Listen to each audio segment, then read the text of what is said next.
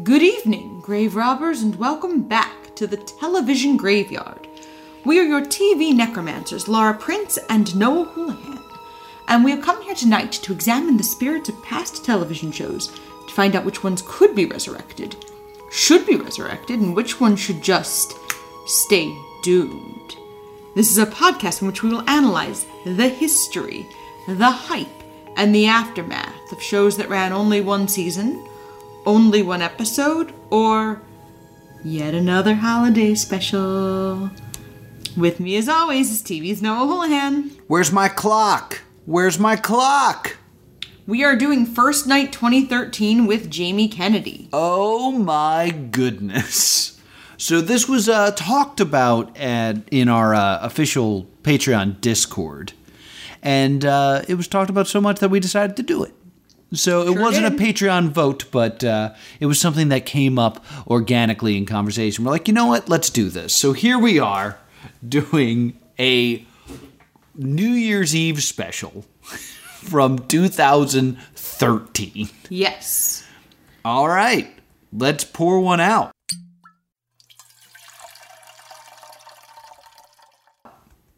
What you got? Well, this entire uh, special was about advertising. Yes. Oh, So oh no. I'm calling this one Advertise with Us, You Cowards. Oh, and I'm drinking a beatbox.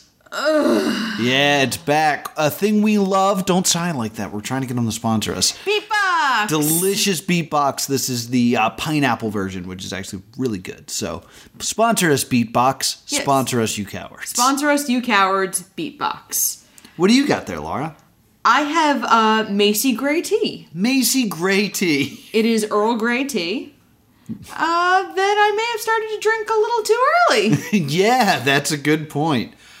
Oh man, this is something else. Uh, so I will say that we watched this rip on YouTube. Yes. That I don't know. It may have been missing some stuff, or Yes. Because to to spoil this, we watched this and then we watched Jamie Kennedy kind of talk about this, and he has a very different rip from us. he does. So this is just uh, the the rip that we used is in the the comments. If you want to watch this beforehand, and uh, let's get into it.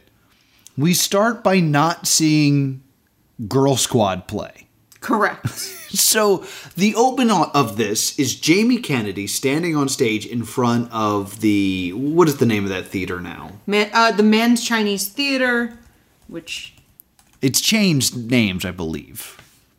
It is now the TCL Chinese Theater. Yes. And the like one of the first things we hear was that was Girl Squad. Wasn't it great? I was like, we didn't hear it. Also, Teen Girl Squad. Teen Girl Squad! Cheerleader! So and so! What's your face? The ugly one! Can I have a Lunchables? Or a juice box? Like a beatbox? Sponsor us, you cowards. uh, so then we we kind of get this weird opening that's Jamie Kennedy doing stand up. And it's about the news in the year 2012. My gosh. Uh, it is. There's a few. I, I have notes. One, this feels like if you were doing a sketch about 10 years ago, those exact news things that you would Yeah. up. Secondly, it is the lowest hanging fruit. Yes. So here's the thing. I'm I'm going to rip this to shreds because it's god awful. Yes. And this is coming from a place where I am a stand-up comedian. Yes. And what I usually do jokes on are kind of currently events because it's all like video games and like current comic book stuff and all that nerdy stuff that we do at conventions. These are what I call first page jokes. okay. When I sit down and I try to write a brand new set, I write my first page of jokes and then I throw them away because they're the most obvious jokes that everyone's already made on the internet. Yes. His opening joke is Mark Zuckerberg got married, and then after the marriage, there was one long poke. Oh. Like it is One such long awkward poke. it, it is such a first page joke where it's just like you need to make a Facebook joke. I don't know, pokes. Like there's no depth to it, there's no creativity to it. It's very much a here's an idea, that's good enough, let's move on. Yeah. Uh, he then makes like a honey boo boo joke. Honey Boo Boo and her mom, be- June, became big TV stars this year. You guys like Honey Boo Boo? When asked what it's like to raise an obnoxious, chubby maniac, Honey Boo Boo responded, It's tough. Yeah, it's he makes a the Kim Kardashian pregnancy jokes are bad. Uh Lindsay Lohan, he makes a bunch of jokes that this is like the lowest point for Lindsay Lohan. Yes. This is like her first mounted comeback that hasn't like doesn't quite work out when she's in the Lifetime movie. right. How about our good friend Lindsay Lohan? You guys follow Lindsay Lohan? She had a big year. She was Elizabeth Taylor in the miniseries Liz and Dick. She also crashed into a dump truck, whacked a pedestrian with her Porsche, and punched a psychic in the face. Clearly, she played both Liz and Dick in that movie. Weird, and then not for the first time he is openly sexually creepy towards someone on the show, where he's like, "I'd hit it, you'd still hit." Honestly, though, I'd still hit. You know, you'd hit too, sir. You know, you would hit. You would hit. Keep going. Here we go. Keep it going. Yeah. Like there, there's something it's a step beyond I'd still hit it. Mm-hmm. When he starts saying like you'd hit, right? Like the way it's phrased is also like especially uncomfortable. Yeah, We get like three jokes in before he's like, Are you excited to be here? Come on, make some noise. Oh my Which God. is such a like, oh my god, I'm drowning thing to do as a comic. yes, and he is. And like, it's not even a like what we call in the business savor jokes, where you kind of it's the joke you tell when you're bombing. Yeah, It is just like, hey, make noise, we're on TV type thing. And he does that like three jokes in, and then there's so much stand up after that. yeah, Uh, he tries to make a Gungam style joke yeah, which is just racist. because he doesn't know how to say it. No. He Li- does have a joke about how it has more words in English than a given Lil Wayne song, Yeah. which was an old bit then. Yeah. Like him going, "Yeah, okay." And That like that bit was old in the mid 2000s when Yeah came out, when Right. And like I really want to stress this. This is not us in the year 2022 looking back at this and saying, "Man, these jokes about 2012 are dated." This is No, us as bad. people who lived through 2012 going, "These are not good jokes." Yeah, it's it's not that they're dated. Because like we've watched some you know, you watch old like SNL clips with dated jokes, and that's not really the issue. It was that these were bad low-hanging fruit jokes then. yeah. And then he makes a one about Kim Kardashian being pregnant. Mm-hmm. Does the lame Kanye West I'ma let you finish joke? Yeah. Which I also want to point out, like, that had happened a couple years ago by that point. I'm to let you finish wasn't even 2012.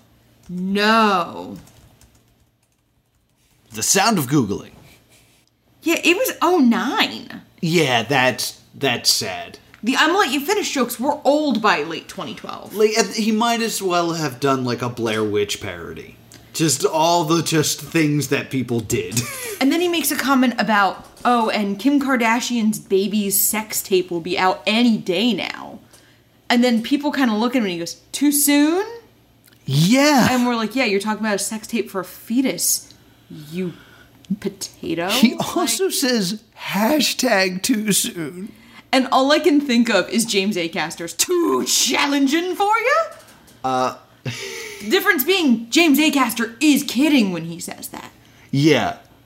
Uh, th- another fantastic moment is he starts talking and somebody like the the crowd's not properly mic'd. That's important. Yeah. So like I'm sure it's not utter silence like we're hearing, Yeah. but it's also clear he's not getting any laughs. there's a moment where like a section of the crowd laughs and Jamie points to it and goes, "Oh, tape delay." Which is just like I'm referencing the fact that you're laughing at an inappropriate time. But also what that's saying is there's a group of the audience who are no longer listening and are having a conversation and someone made a funny. Yeah. Yeah. And it was the most laughter he had gotten. Like, oh, it's so bad. It's so bad. He then, this is a, one of the jokes like I, I feel like we need to talk about is he brings up 50 Shades of Grey. Oh god, yeah, he does. Before it's a movie. It's just a book at this point. It's just just a book. and he talks about who should play Christian Grey. Should it be uh, Hemsworth? Or he says someone else, and I was like, they were up for the part of Christian Grey. Interesting. Everybody was talking about anybody for Christian Grey. I guess it was just like the hubbub at the time. Mm-hmm. That makes sense. It was the big it was the big role everyone was talking about, like who's going to play Christian Grey. Nobody really even talked about like who was going to play Anastasia Steele. Yeah. It was all like who's going to play hot Christian Grey. And he says it should be him because he's been keeping girls locked up in his basement for years. Blech. which like the levels of wrong that joke is and, and i'm not saying like i'm offended. I'm saying as someone who constructs jokes that is so incorrect. Because one that's not what happens in 50 shades of gray Nope. it's it's not like a kid it's not uh, 365 days. So uh, he's already like way off base on what the punchline was. Two, he has not been likable enough to make that self deprecating joke about himself. If we were already on his team as a comedian, like, ah, we like Jamie, he's funny, then he could make a joke like that and we could be like, ah, he's kidding. But all he's saying is, like, I'm a sexual predator. And we're like, mm, I don't believe you. Uh, you don't have the charisma to, like, make this a joke. Right. And three, it's so easy to just pick a creepy person to make that joke about. It's 2012. We had no. I mean, you could have said, like, oh, cast Mitt Romney. He's already got binders full of women. Oh my, what an amazing joke that was off the dome. Really? Because I felt like, I was like, I don't feel good about this, but it's just better than what he did. I mean, just because there's also the wordplay of bind in mm-hmm. there, like, that was great. like, so much better than what's going on here. Like, say it's Tom Cruise. Say, say it's any of the horrible people you don't like. But, like, to put that onus on yourself when you're not liked is disastrous. Yeah. Uh, he then makes a couple of quasi clever jokes of good spins on today's news stories. And he said this was the first uh, NF or NHL hockey season to have no injuries because there was strike. one. And they're kind of decent jokes if you weren't performing in front of a bunch of drunk people at 11 p.m. Yes. and that's what like he closes on yeah, I I'm looking to see if there's anything. Yeah, those are those are the last ones we had. yeah and then it turns into the hype train Yeah. and he's like you're not gonna want to miss this macy gray is here Yes. and shannon elizabeth's breasts are here Yeah.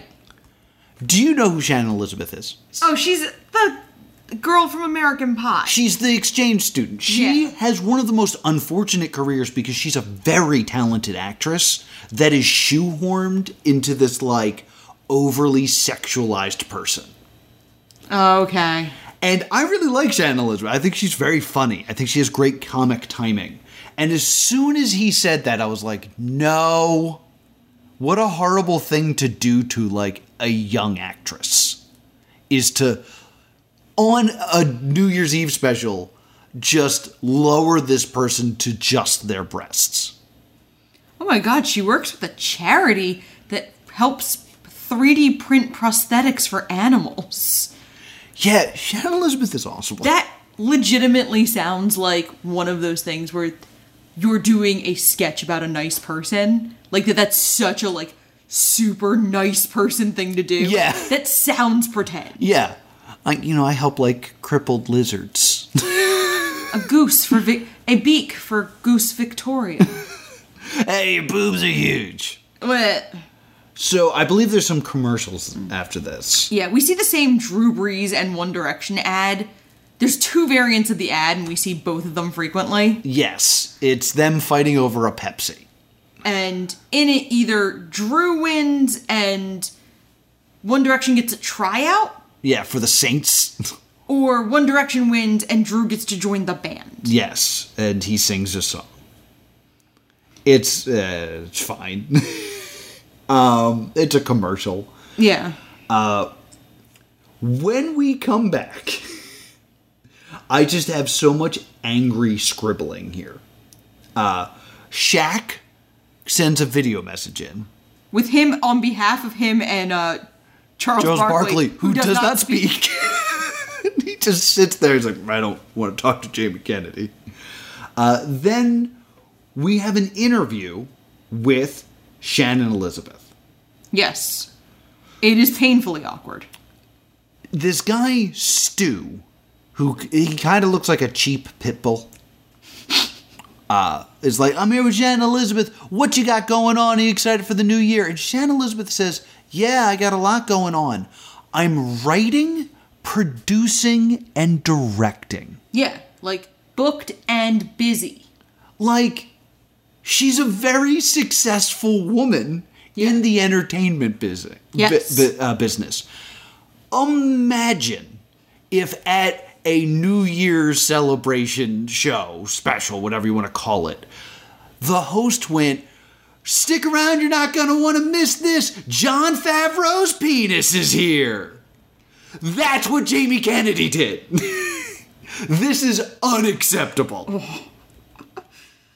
I'm just picturing like like any like I'm trying to think if I can it, it reminds me of YouTube live Yeah. when Katy Perry like is weird about Bo Burnham.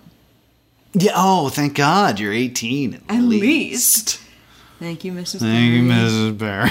Like just that very overt sexualization of someone who does not really want to be in that role at that time. yes. This is when I also look at you and go, hey, it's weird that there's no clock, right? Yeah. Because we started to notice, like, hey, this is a New Year's countdown, and I've yet to see a clock. Yes. That's weird and foreboding. We then throw it over to, and this is how he is introduced nine time Kids' Choice Award winner, Drake Bell. Now, to be entirely fair to the show, the stuff about Drake Bell had not happened, had not come out yet. No, it hadn't. But man, this does not age well. No. Because Drake Bell is with some uh, like female uh, correspondent who's like, I feel like we purposely do not get her name because Yeah. we get a girls next door, which is a Playboy playmate. Yeah. Uh, later, that they want to put like the focus on, Right. and this girl is in awe of being near Drake Bell Yes. because he's a nine time Kids' Choice Award winner and asks him, Do you have a plan for a kiss at midnight? And Drake Bell goes off on how he's going to be using so much tongue. Uh, plenty of tongue, obviously. Obviously. Um, and uh, I, I don't know where, but I, I, I think I know who. Is it someone in our crowd tonight? Is it someone? Uh, maybe. I mean, I'm not going to point anyone out and make them feel. I'm just saying someone's getting lucky with a nine time Kids' Choice Award winner, ladies and gentlemen. What? And now, like, knowing what we know, it's very. Oh, it's so bad. It's so bad. I hate all of this. Then we get another big twist. Because then we throw it back to Stu, cheap pitbull. And he's like talking at a blackjack table Yes. And he's like, I hope everyone's excited. I'm here with wrestling champion Oh yeah. Adam Pearce. Yes.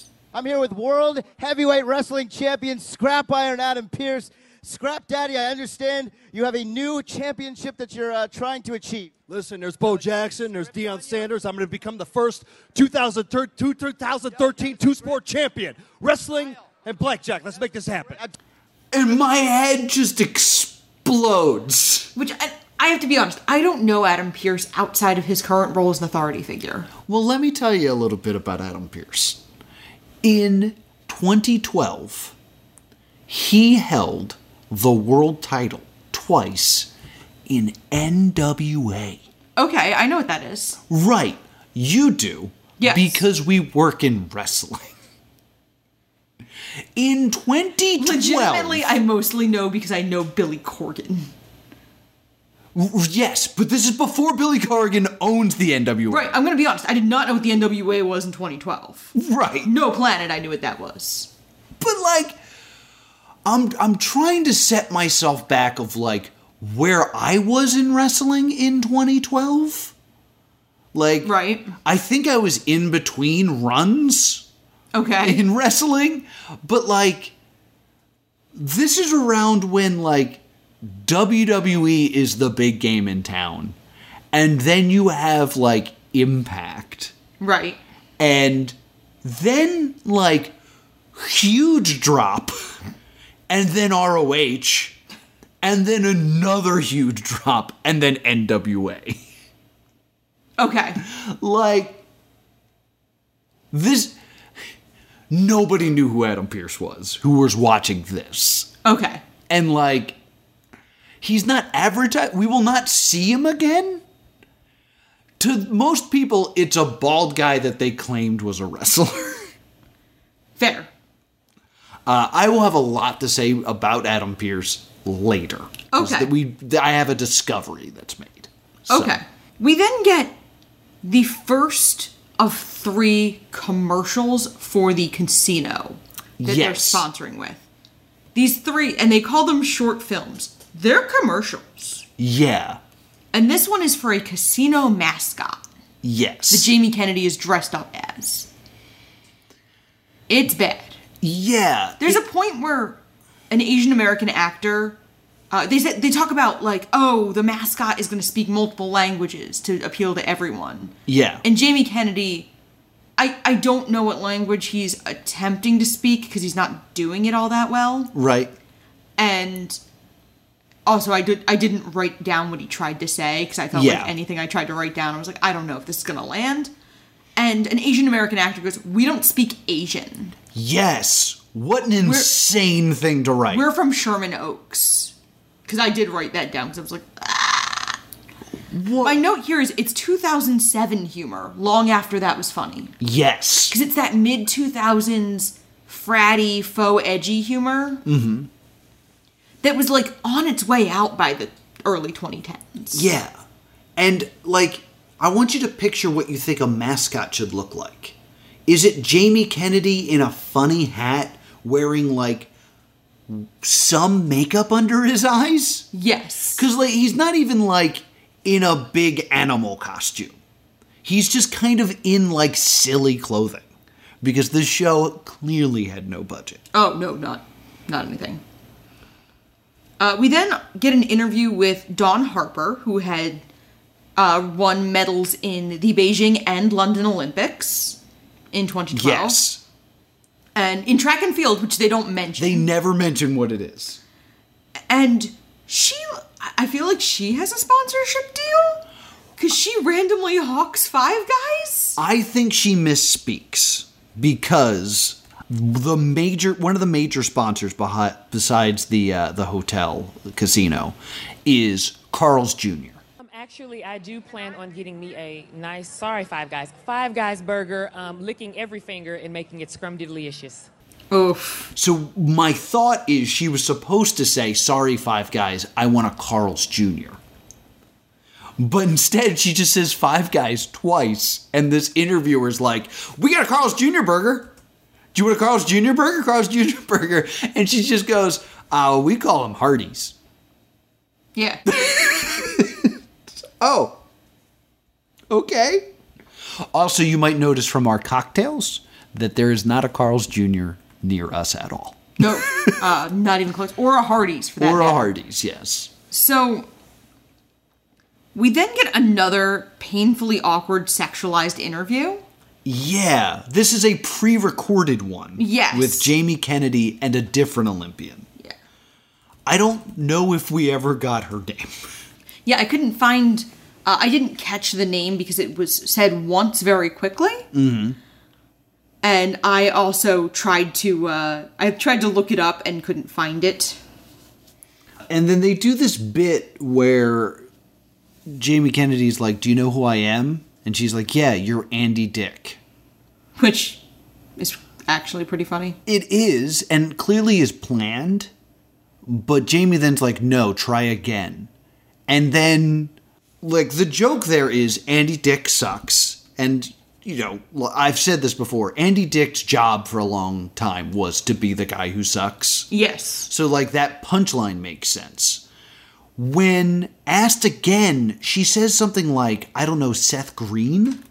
Which would have been a huge compliment at that time. Yeah, because Seth Green was pretty big in the.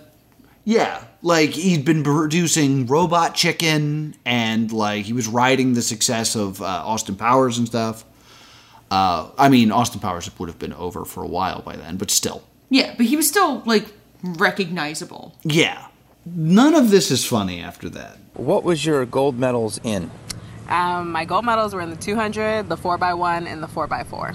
And this was your third Olympics? Yes. Wow. So when was your first Olympics? When you were 12?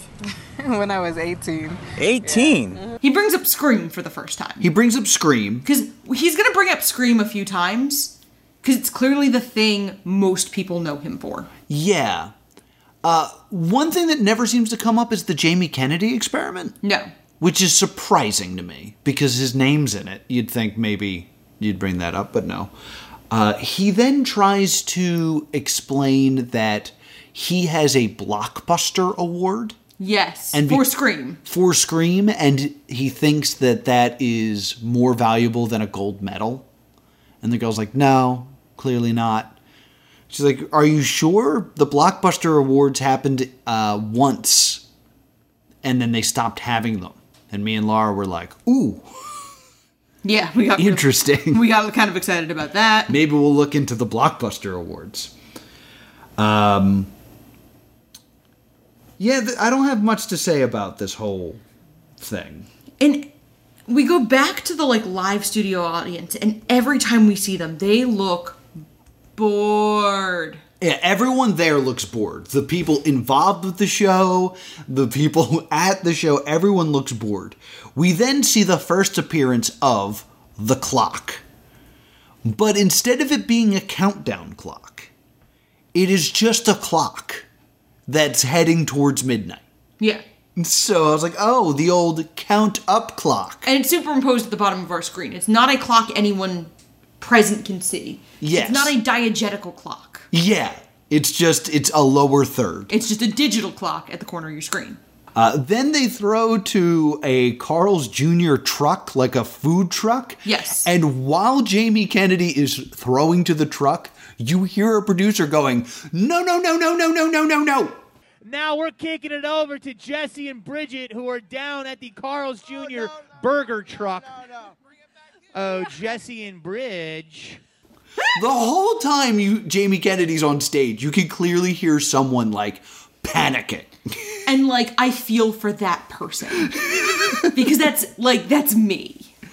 So yeah, they throw to this truck uh, so that they can eat Carl's Jr., who helped buy a sponsorship to this show to make it happen. And uh, Bridget Marquardt, who was known at the time for uh, The Girls Next Door, Yes, yes, this is the the, the Playboy Bunny. she gets like goaded into sexily eating the burger because that was what Carl's Jr.'s ads were at the time. Yes, there was that very controversial ad with Paris Hilton, who was like eating a Carl's Jr. in like Daisy Dukes while cleaning a car. Yeah. Like that was their whole ad campaign at that time was sexy famous women eating big greasy burgers while doing a sexy thing. Yes. Uh, Oh, and they were pushing that it was a turkey burger because it was going to help her stay in shape. yeah, because it was a healthy turkey burger. Then she's like, let's throw it back to Jamie Kennedy. And it cuts to Stu. Yes. And Stu goes, Uh, we're gonna throw things over to Jamie. Jamie, what's going on over there? Are you jealous that I'm hanging out with a hot Playboy model and a really hot burger? Actually, very- uh, it's me, Jesse Stu Stone. I wish I was Jamie Kennedy. and I wrote down, new sentence. Nobody wishes they were Jamie Kennedy. Yeah, like him just trying to salvage the moment. It doesn't work. And from that, they throw to the second short film, Yes. which is, again, just another sponsorship thing. Where it is Jamie Kennedy at the Laugh House. Or Laugh not the Laugh Factory, excuse me. And he's pushing it this is a clean energy company and he's pushing clean energy initiatives in a very fake inorganic way. Yes. Uh, I write down this is an impossible task because he's trying to do a stand up set where he's including why you should have like weather stripping on your windows to keep the heat in. Yeah. And things like that. And a thing that I always say in my comedy class is you always need to come from a place of that thing over there is wrong. Yes. Not I'm right. Because Yeah. once you come from that point of view, it's harder to bring people with you because you've put yourself up higher. Yeah, like you are you think you're better than they are. Yeah, so it's so hard in comedy to talk about something in a positive light and make it funny. There's there's very little comedy in things being good. You know? Yeah. Like nobody roasts a great movie. they roast a bad movie. So I am immediately like, "Oh, this is an impossible task." And then that's kind of the bit of it is Jamie misses making people laugh, but he's so dedicated to conservation that he doesn't mind if he bombs as long as the message about you know, making sure you're using energy efficient light bulbs gets out there. Which could kind of work if Jamie had not bombed at the top of the show. Yeah, he wasn't funny to begin with in the show. So it has this feeling of like, yeah, of course Jamie's bombing. That's what he does. He's not a good comedian. Instead of it being, this is Jamie talking about something that's not comedy, so it's not working. And then my favorite part of the show happens. They interview Anna Rosales, who is uh, the head of this clean energy initiative. And behind Stu, trying to introduce Anna Rosales, is a young lady, the hero we need, but not the one we deserve, imitating him with the teleprompter. Yes, it's she looks over the teleprompter and starts acting it out herself. And like the the thing that's so sad about it is it's hilarious that she just sees the teleprompter, so she's moving her lips along, and the only reason she stops doing it is she gets bored and walks away. Yes. if it wasn't for that, she would have stayed there and made this a more entertaining segment.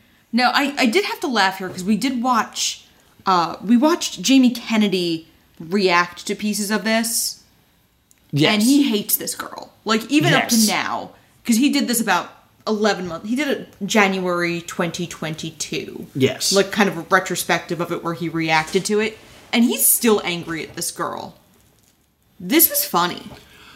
on top of that, so many other things go wrong in just this, I don't know, 30 seconds, minute and 30 seconds bit. Uh, because we're talking to this girl who has a thick accent and has clearly on a script.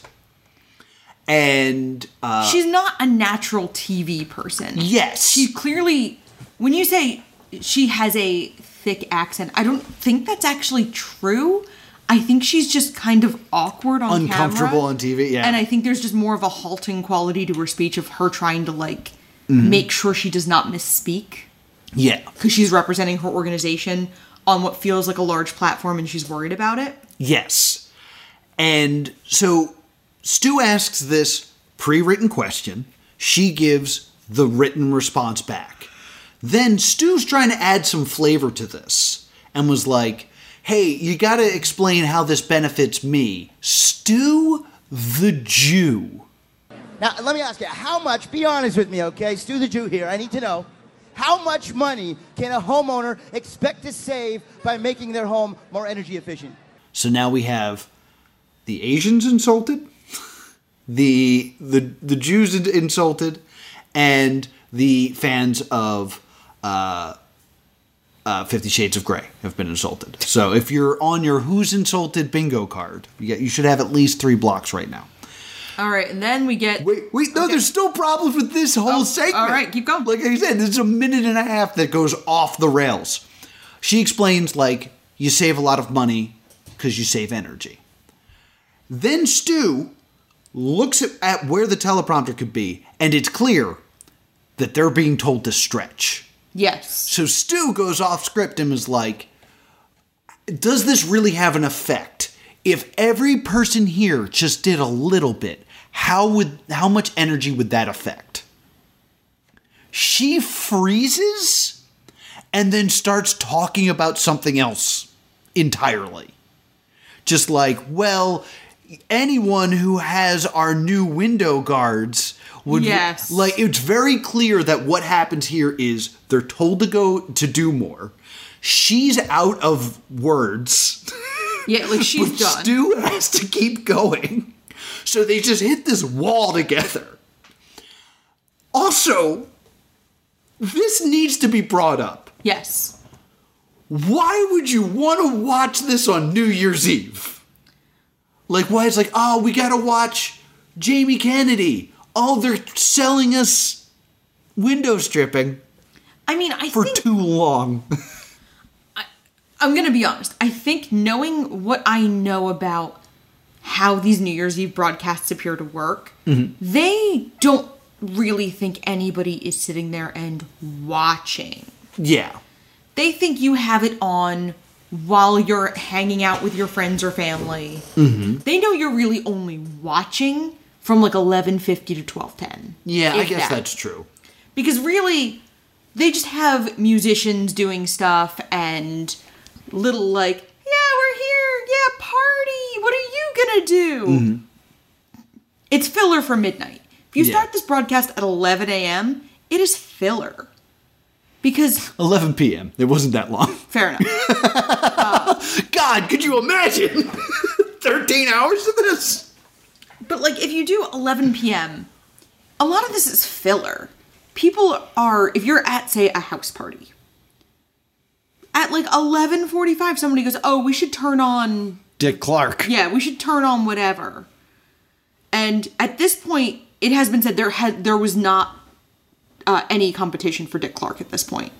Right. Like, because Ryan Seacrest is working with Dick Clark.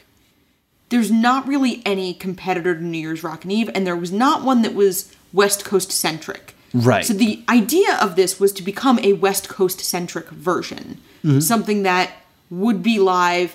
Because if you're in California and it is 3 a.m. Eastern time when it is midnight your time, Dick Clark's in bed already. Yeah, Ryan Seacrest is in bed already. absolutely. So there's kind of that element of, well, this one's live and this one's for us. I just my next note is literally how is this a show? Uh, we got 14 minutes until the new year, and Macy Gray is taking the stage. Um, this is not a great performance from Macy Gray. No. Uh, my notes here include Macy's mic just stops working at one point.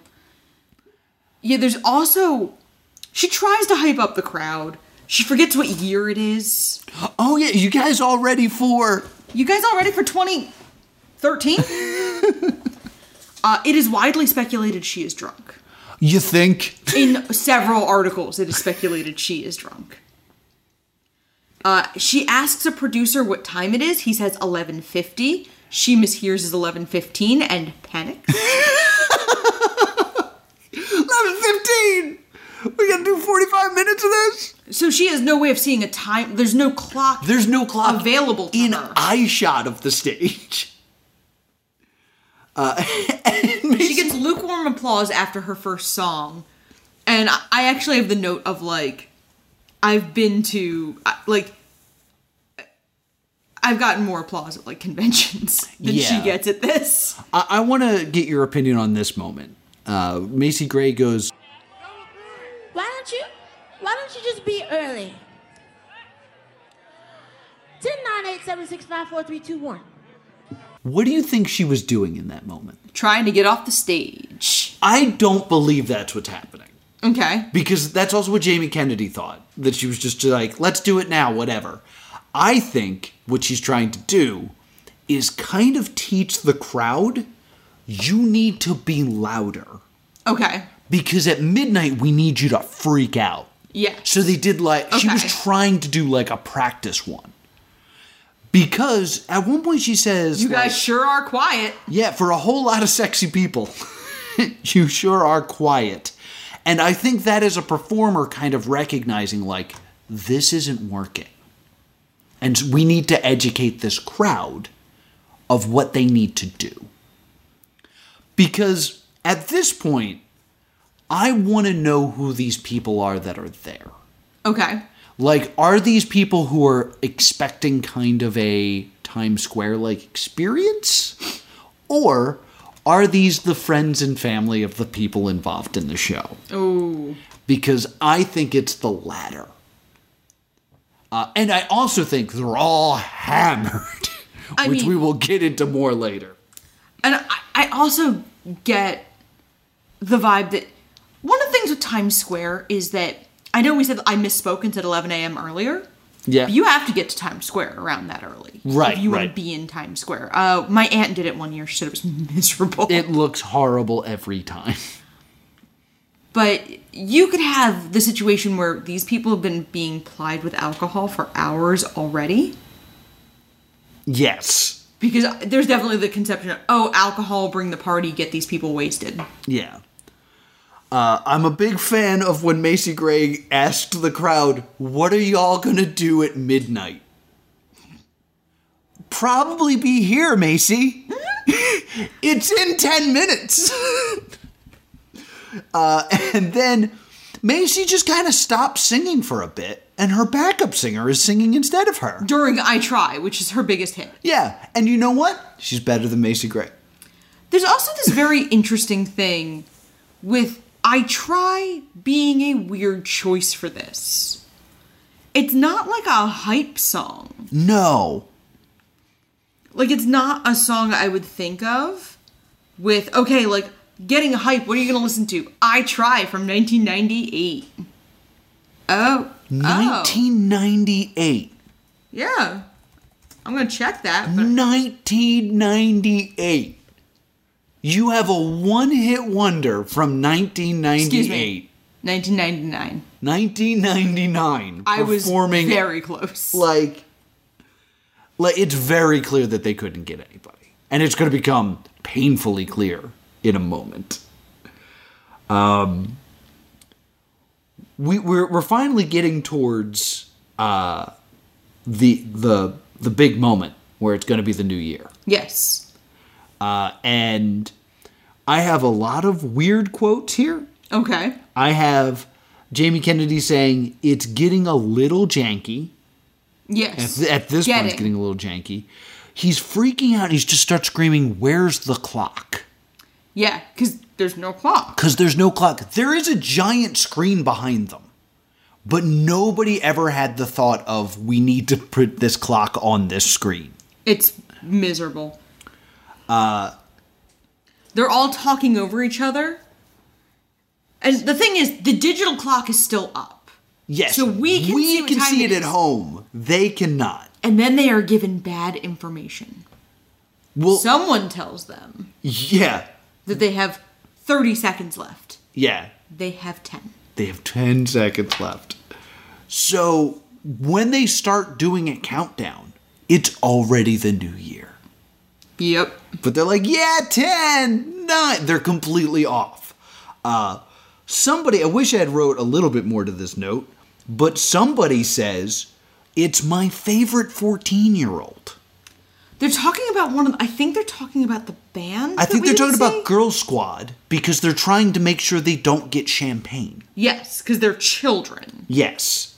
Uh, also, when they believe that it's the new year, they zoom in on the Hardee's Carl's Jr. star that's above the stage. Which we clearly think is supposed to drop. Yeah, is it? I think it's supposed to be a ball drop. Yes. But like it, do, they don't zoom in on it until well after the new year. So it could have been dropping the whole time and had reached its lowest point, but that's the only time we ever look at it. It's this is an abomination. It, it, it is quite bad. Uh, then I realized there's still another 45 minutes to this. Yeah, and then I am sad. So they completely botch when uh, the new year happens. We go to commercial, we come back, and it's Bob Saget. Yeah. I want to point out something that Bob Saget slips into this message that I don't think you caught. I Okay. Is, it- is it about Fifty Shades of Grey? No. I caught that. He mentions Fifty Shades of Grey, but he actually slipped something very offensive in. He says, I, I can't be there at the Chinese theater. Wishing you all a very happy new year. Love you long time. A happy ending to your new year. Oh. And nobody gets it. And I was like, oh crap! Bob, no! I got hung up on the fact that he mentions that he has sat on a copy of Fifty Shades of Grey and has stuffed it into his anus. Yes. He also says that. But he definitely slips in happy ending me love you long time. Oh, Bob. Which is especially insane because the next thing we get is Stu back amongst the people interviewing an Asian man. Yes, who I love. Yes. Jerry from New Jersey. Jerry, I love you.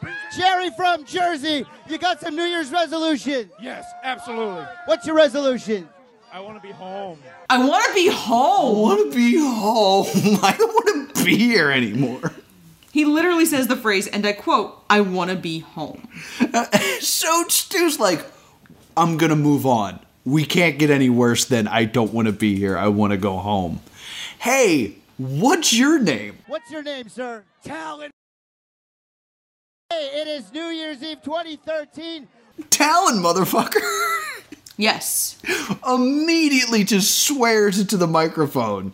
And he's like, Nope, not talking to you. You, young lady, what brings you here? And she points at the same guy and goes, That's my son. It is bad. This, you couldn't write this. Like, at this point, it feels like I'm watching a show about a the worst New Year's Eve show ever. Like the gone, the goes wrong show. Because this is ridiculous at this point. And then, just in case it hadn't already gone too off the rails, we get another celebrity interview. Hi, it's Criss Angel. Criss Angel! And I like the number 13. Hey, it's Criss Angel. And you know, my favorite number is 13. So I wanted to wish you all a very healthy, happy, wonderful New Year's. God bless. Taylor Swift was busy. Just, there's something just so funny about Criss Angel's existence. just in general. That as soon as he showed up on screen, I was like, oh, w- of course. Like, w- who else would it be on this train wreck of a show? let's, um, let's offend some more people. This is the easiest bit in the world, and they do it wrong. I mean, we also get the song First of the Month from Bone Thugs. Oh, I fr- we did skip over Bone Thugs and Harmony, They sing First of the Month, and uh, they swear a lot. and they swear a whole bunch. And they couldn't afford a bleep machine, so we hear all the swears. Uh, and And that's nice. and that's the, and they get an interview, and they're like, "So where? What's going on? What can? What do you want to promote?" And he's like, "Just to have a good year. Yeah, We're, we don't have anything brewing.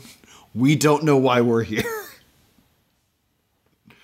Uh, then we get, because it's 2012, it's almost a required sketch. Yeah. A sketch about the Mayans. Because in 2012, a lot of people honestly believed the world was going to end because it was the end of the Mayan calendar. You attended a convention that the weekend that was supposed to happen called Armageddon. Armageddon, yes. Uh, basically, the Mayans made a calendar that's a circle that ended. Uh, I think when it was it was like December, right? I'm trying to think what the yeah it was December of 2012. It was like December 21st. Yeah, and it was believed that since that's when they ended their calendar, that that was them predicting that the world was going to end, ignoring the fact that it was a circle and circles just kind of start over again. Exactly. Everybody ignored that.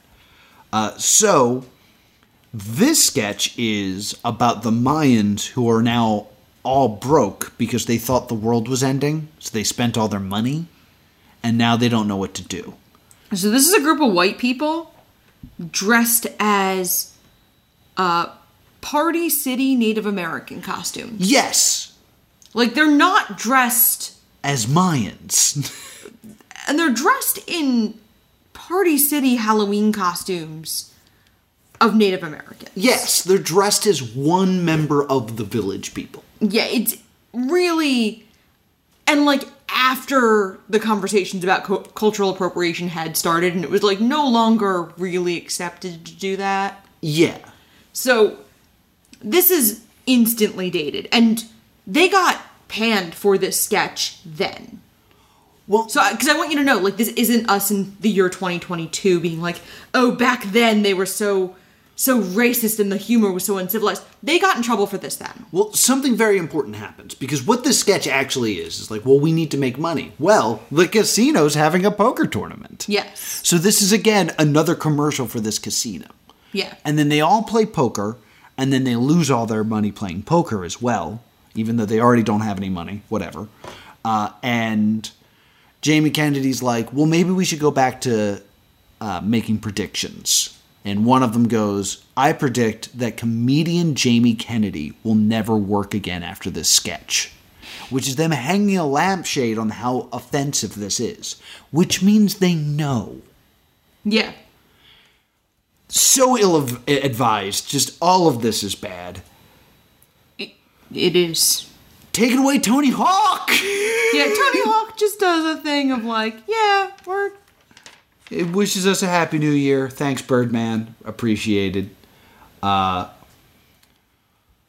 this absolutely insane interview happens now. We're we, back. We get live. another band. We get DTK. Oh, this is before DTK. this is so like unbel- This is how they introduce them, but it's so like hard to understand that it sounds like gibberish. Okay. We get this ad conversation interview thing with Jamie Kennedy talking to someone about like heart disease. Because we've noticed that every time they went to commercial, they played this. Yes. Like one out of three people will have a heart condition of some sort. Yeah. And I was like, I wonder if that will be part of the show at some point. And it is. At some point, Jamie Kennedy's talking about like heart health with this woman.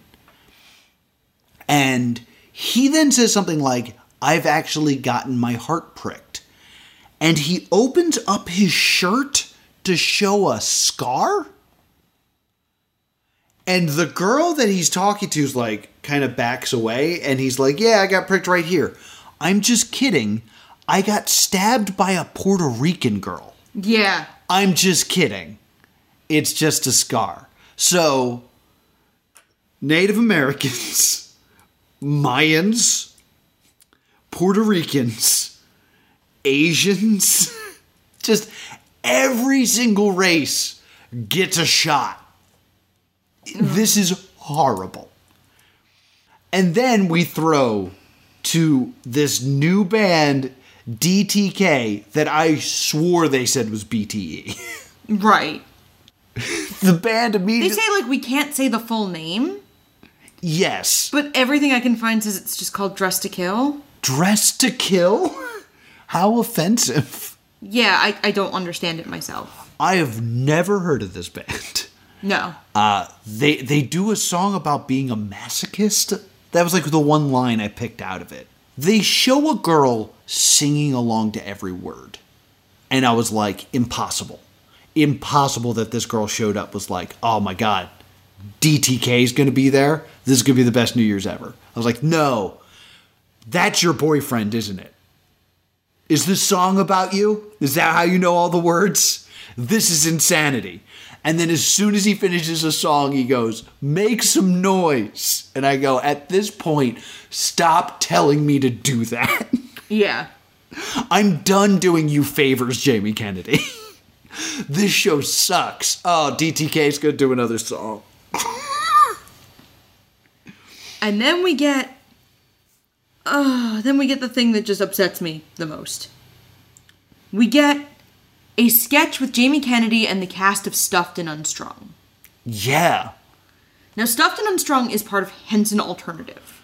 What is this? Uh, it was an off Broadway show that has also been. Uh, it also had tours. It also had a California sit down production. It is an. A, it's not Avenue Q, but kind of like. It's the Henson Alternative, so it's from Jim Henson Company. Henson Alternative is where, like, Happytime Murders comes from. yeah. Anything with Jim Henson Company puppets that's for adults is under this Henson Alternative name. Yeah, it's I get that they're trying to be edgy, but man, everything about this fails. Mm-hmm. My understanding is that they are doing uh, improv Yes. with Jamie Kennedy. yeah, the uh, the show itself is fairly improv heavy, stuffed and unstrung. Okay.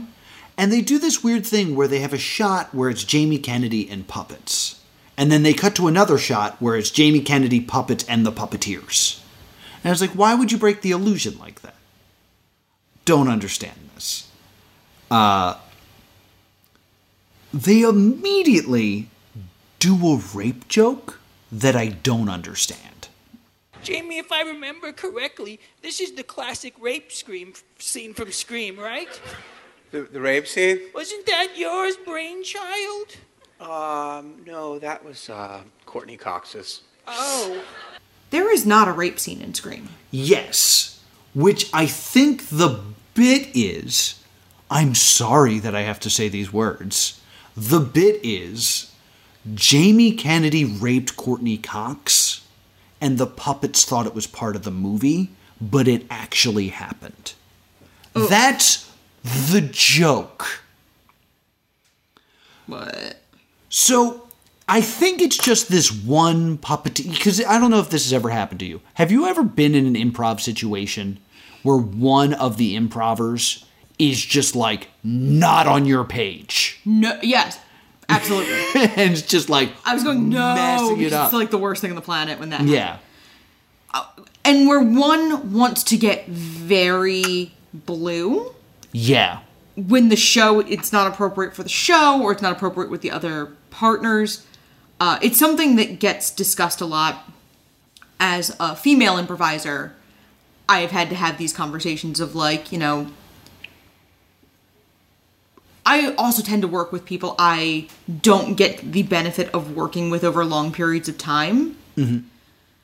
because the rules are different. If you've been working with a group for a long period of time where you've had the conversations, you know what the other person's cool with, Mm-hmm. you can do things on stage that are usually against the rules of improv. Yeah. Uh, a big example here would be asking questions or saying no. Mm-hmm. Because if I know how my friend, uh, let's just say Vegas, Vegas's mind works, Yeah. I'm able to go like, okay, this is what Vegas is gonna do, and Vegas knows me well enough to know what I'm trying to get at. But this this ends up you have somebody who is in there and is going off the rails. I, I believe the wrestling term is going into business for yourself. Yeah, because I was in a situation once where I got hired to do improv at a convention.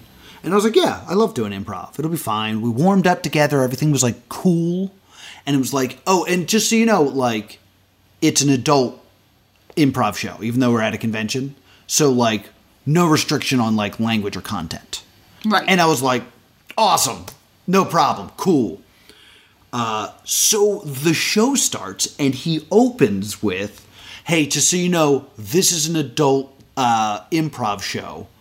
Uh, there's no restriction on language or content." And then says every slur. Oh my god. And I was like, oh no, that is not what I meant. I was like, this is a problem. And then I had to do a show for an hour with him. Oh, it was horrible. no. So I very much feel like that's what's happening in this like moment. That being said, this is supposed to be a cast who's worked together. Uh, because there's, in my opinion, there's like this slight moment of brilliance that I really like Yeah. in this moment, where this one girl is like a cheetah puppet Yes. and goes, Oh, this is the part where you explain all the rules about horror movies. Would you say that word for word for us right now? which is like a thing that celebrities are asked that they hate. And that is a great like F you in, in improv. Because Yes. like everyone's kind of in on the joke right then. And it's just Mhm. kind of a prank. However, Jamie Kennedy knows it. So Jamie Kennedy starts doing it. And I was like, oh, that's kind of cool. Uh, and Jamie Kennedy says, There are certain rules that one must abide by in order to survive a horror movie. Okay. Rule number one. Yeah. First, you can never have sex. Um, Wait, too what? bad for you, Teresa. forget that. Goodbye. He's doing it. He's doing it. Shh. Let him speak. Sex equals death. I would like to die right now. Right now. and I was like, that's a very funny joke. Then, while this goes on too long, later she goes, You know, earlier when I said I wanted to die, Yeah. what I meant is because I think you didn't get it. I think he got it. I think he. I think turned I want you to. Oh. I want you to do me. And I was like, oh, good. Thank God she explained the joke. Because jokes are always better when you explain them. Yeah, and then like a nerd puppet asks both about Courteney Cox's boobies and Claire Danes' boobies. Yes. And they point out Claire Danes was 16 when she was filming Romeo and Juliet. Mm-hmm. And then they're like, oh no, we all committed a crime. Yeah, we're all going to jail now. I'm like, oh god, you know this. This was a pre-record. That that's important. You could have cut this. You could have cut this. Uh, and the other thing I want to point out is like, there's a graphic for what this is for like a second. Yeah. Like, not long enough for you to read what it is. Yeah, I was able to pull up information about it. Like stuffed and unstrung is Henson alternative. Yeah, none of that information is communicated during the show. It's just suddenly Jamie Kennedy's with raunchy puppets. Yes.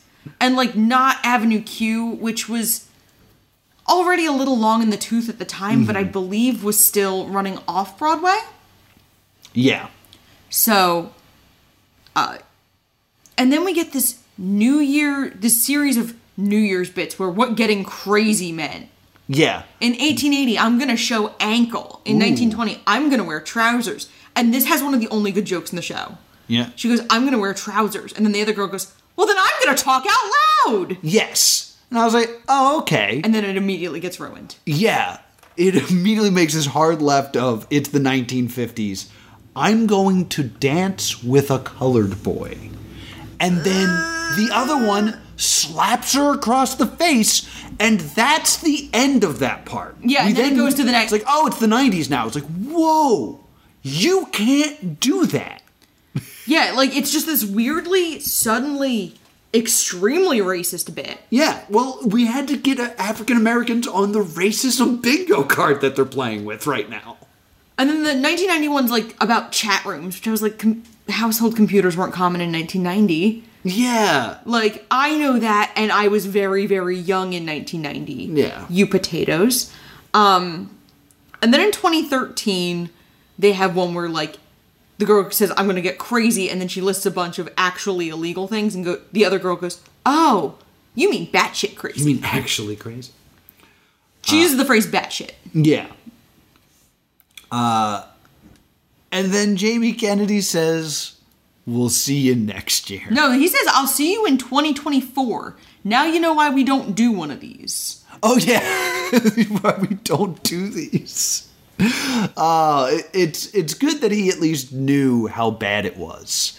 And honestly, I had this theory while I was watching this of, oh my god, they hired Jamie Kennedy and he didn't want to like do anything, and so he's reading these jokes at the beginning for the first time.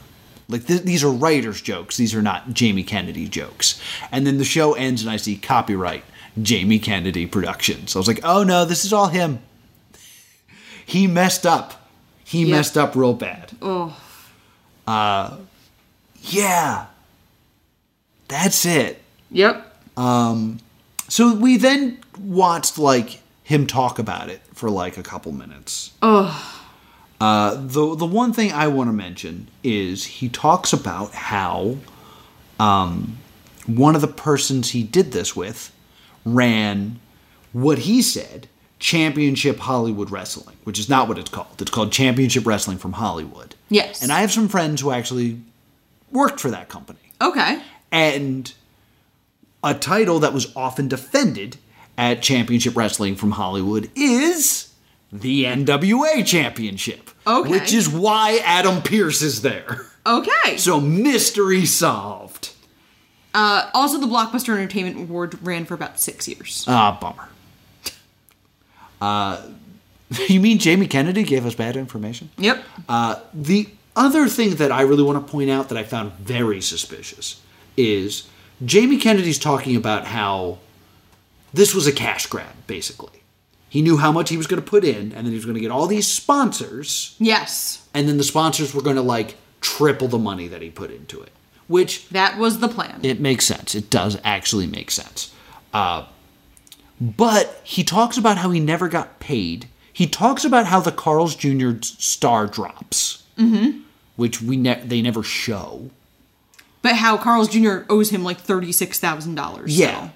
Uh, looking back at this, if I was one of these sponsors, I would be furious. Yes. Like, Hardee's, I think, makes out the best. But, like, that casino is now tied to this Mayan All of these sketch. look awful. Yeah. And then you got Jamie Kennedy taking his shirt off for heart health. What? Like, all this just terrible, terrible stuff. And then he makes this very strange comment in this Mhm. video where he says, uh, yeah, Macy was, you know, she tried to end the show early, but, you know, we had all these great acts. We had Macy, we had others. It's like, no, you don't remember their names. Yeah. Uh, but they all got paid. We paid them all in cash, and we also gave them some liquor. Okay. First off, paying people in cash is so shady Is it? because there's no receipts. Yes. Okay, that's fair. So, like, when you pay someone in cash, you still need to create a receipt. yeah, else there needs to be like an there's invoice a or problem. something. Yeah. So it's like I paid. Don't worry, everybody got paid under the table. What? Also, if you're bragging that everybody got paid in cash plus as like a gift some bottles of alcohol, Mm-hmm. One very strange that alcohol is not one of your sponsors. Yeah. So where are you getting this alcohol? Two, isn't one of the acts a band of 14 year old girls called Girl Squad? With. Uh, yeah. I mean, I'm sure that there wasn't like I'm sure they weren't giving those children alcohol. Here's the thing. You are not sure of that. I want to You be are sure. being hopeful right now. Yeah. There's there is no certainty at all to that situation. No. But the evidence I've collected makes a pretty good case. Uh. Because I want to point out that when Girl Squad was on screen, all the shots were wide. Yeah. The moment that the children got on stage during the like big, oh, it's the new year, the camera never zooms in on them. Making me think maybe something illegal was happening. Mm. I rest my case. I'm hoping that if I'm this defamatory enough, Jamie Kennedy will reach it. Uh, it, it has taken on a bit of a cult following because there were a couple of comedians who thought it was funny. it's definitely funny. Uh, Sean Broyles and Patton Oswalt thought it was really, really funny Yeah, it is. and were like retweeting it. and that's how it started to go viral. Okay, that makes sense. Good job, Patton. Uh, Adam Pearce does not rule out the possibility that some of it was intentionally designed to be a disaster. Really? Uh, K kayfabe, brother. and then uh, they couldn't afford the bleeps. They couldn't afford the bleep machine. The bleep machine. And then uh, the New York. I read the New York Times article that ran contemporary to this. Quote, taking stock of his haphazard show in a subsequent phone interview, Mr. Kennedy said, quote, it was totally supposed to be like that. We wanted to make almost an anti-New Year's Eve show, and the recipe calls for unexpected, unquote. so he never take Lied, Jamie Kennedy. Well, in the reaction video, nothing was his fault. yeah. Like, ugh.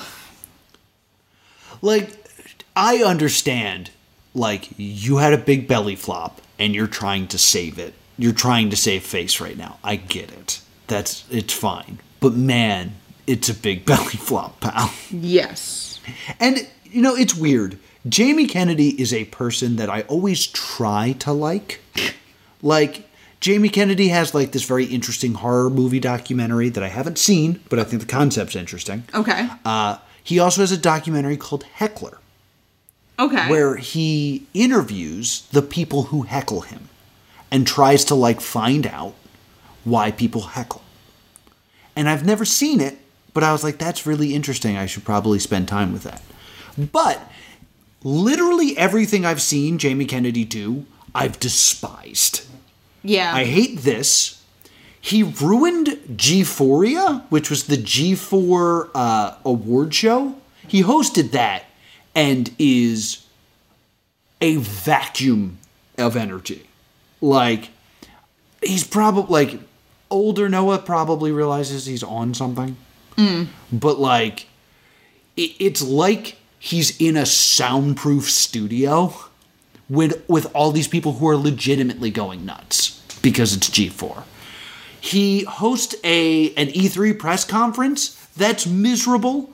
He hosted extreme musical chairs called Oh Sit. Okay. Which I think unfortunately somehow ran two seasons, which is why we've never done it. But basically it was musical chairs where the rules were you ran around this like really big track. And Oh, because every, it ran on the CW. Yeah. CW gives almost everything a second season. But you ran around this giant track, and every time you completed a lap successfully, you earned more money. But when the music stopped, you had to grab a chair, and the chairs were in the center of like a wipeout obstacle course. Okay. Terrible. Jamie Kennedy made that a miserable experience to sit through. Uh, he's just bad at hosting stuff, but I don't know why he keeps getting to. Maybe because he pays for it. Maybe. Ah, I got very upset. I'm back now. Okay. Do you have anything to add in terms of research? Nope. Nope, that was everything. All right. Verdict. Oh, stay doomed. Stay doomed? Oh, yeah. Stay doomed, period? Yeah, like this was bad and poorly done and weirdly mean spirited. Yes. I'm going to say this. Oh boy. I'm going to say that this is, in fact, a stay doomed. Okay. However, Oh, mm. this is the only New Year's Eve special that's worth revisiting ever. okay. Like, yeah, Dick Clark did a much better show, but there's no reason to ever go back and watch an old New Year's Rocking Eve. This, at least, is worth going back and watching the freak show. All right.